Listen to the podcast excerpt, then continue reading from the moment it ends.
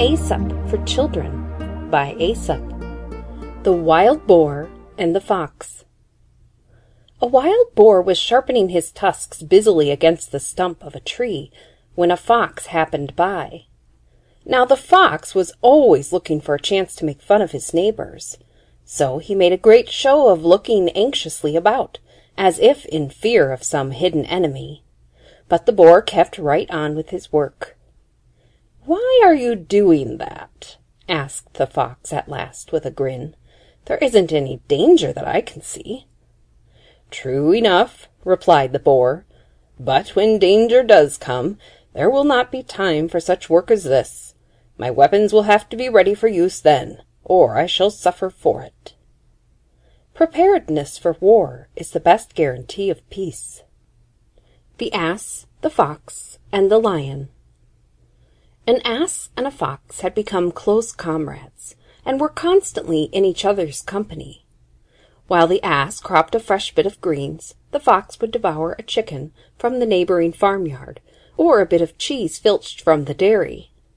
One day the pair unexpectedly met a lion. The ass was very much frightened, but the fox calmed his fears. I will talk to him, he said. So the fox walked boldly up to the lion. "Your Highness," he said in an undertone, so the ass could not hear him, "I've got a fine scheme in my head. If you promise not to hurt me, I will lead that foolish creature yonder into a pit where he can't get out, and you can feast at your pleasure." The lion agreed, and the fox returned to the ass. "I made him promise not to hurt us," said the fox. "But come, I know a good place to hide till he is gone."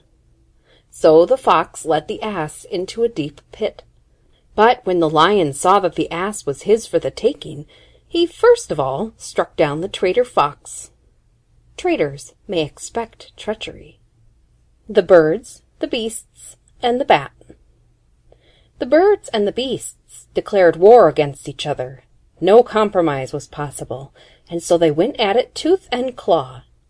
It is said the quarrel grew out of the persecution the race of geese suffered at the teeth of the fox family. The beasts, too, had cause for fight. The eagle was constantly pouncing on the hare, and the owl dined daily on mice. It was a terrible battle. Many a hare and many a mouse died. Chickens and geese fell by the score, and the victor always stopped for a feast. Now, the bat family had not openly joined either side. They were a very politic race. So, when they saw the birds getting the better of it, they were birds for all there was in it. But when the tide of battle turned, they immediately sided with the beasts. When the battle was over, the conduct of the bats was discussed at the peace conference. Such deceit was unpardonable, and birds and beasts made common cause to drive out the bats. And since then, the bat family hides in dark towers and deserted ruins, flying out only in the night. The deceitful have no friends. The lion, the bear, and the fox. Just as a great bear rushed to seize a stray kid, a lion leaped from another direction upon the same prey. The two fought furiously for the prize until they had received so many wounds that both sank down unable to continue the battle.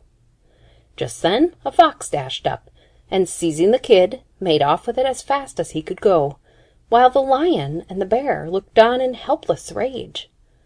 How much better it would have been, they said, to have shared in a friendly spirit. Those who have all the toil do not always get the profit.